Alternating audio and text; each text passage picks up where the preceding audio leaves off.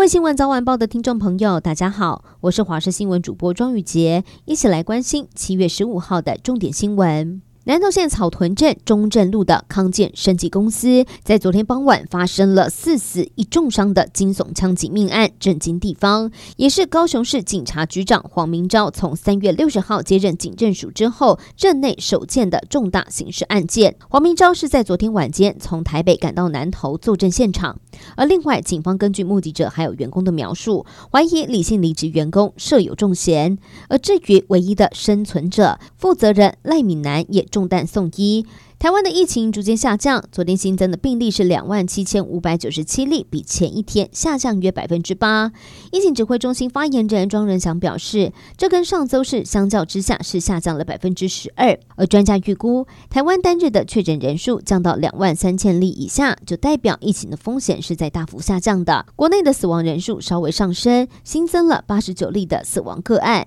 其中有一名四十多岁的女性，曾经接种过三剂疫苗，没有慢性病史。但是却是在睡梦中昏迷，送医确诊，CT 值二十一点四，让人担心没有慢性病史、正值中壮年，而且也完整接种疫苗的人，为什么还会猝死？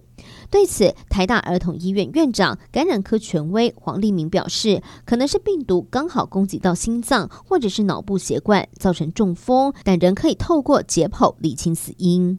二零二二年台北国际夏季旅展将从今天一路到十八号，在台北世贸一馆展开。交通部观光局有设立主题馆，以台湾巴士、还有台湾好行以及自由车旅、还有旅宿以及旅游服务资讯作为这一次推广的重点，并且也会融合生态、文化、美食、乐活等多元主题来规划，并邀请大家来旅展抢好康。娱乐消息：睽违六年，粉丝终于等到天王周杰伦推出新专辑《最伟大的作品》。原定十五号凌晨上架的数位专辑，因为纽西兰时差的关系，在十四号的晚间提早曝光。老婆昆凌也证实，儿子的声音也在另外一首新歌《粉色海洋》中出现。Netflix 原创剧《鱿鱼游戏》红遍全球，日前更以史上首部非英语剧之姿，获得了美国艾美奖视帝，还有影剧类影集等十四项提名，有望改写历史。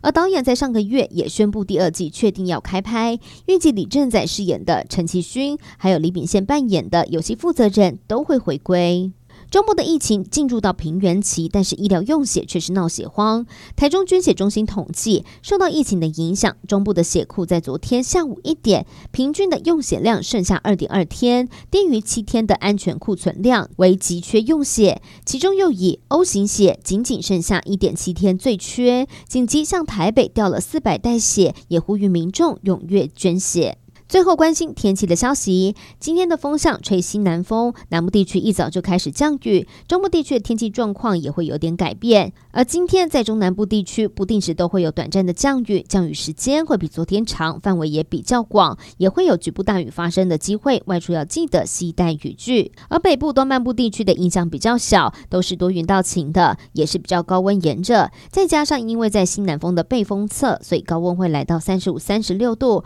大台北地区甚至。可能会来到三十七度，而东南部地区也会有焚风的发生，而午后雷阵雨会以山区为主，东北部的平地也会有些短暂降雨的机会，提醒大家要特别注意了。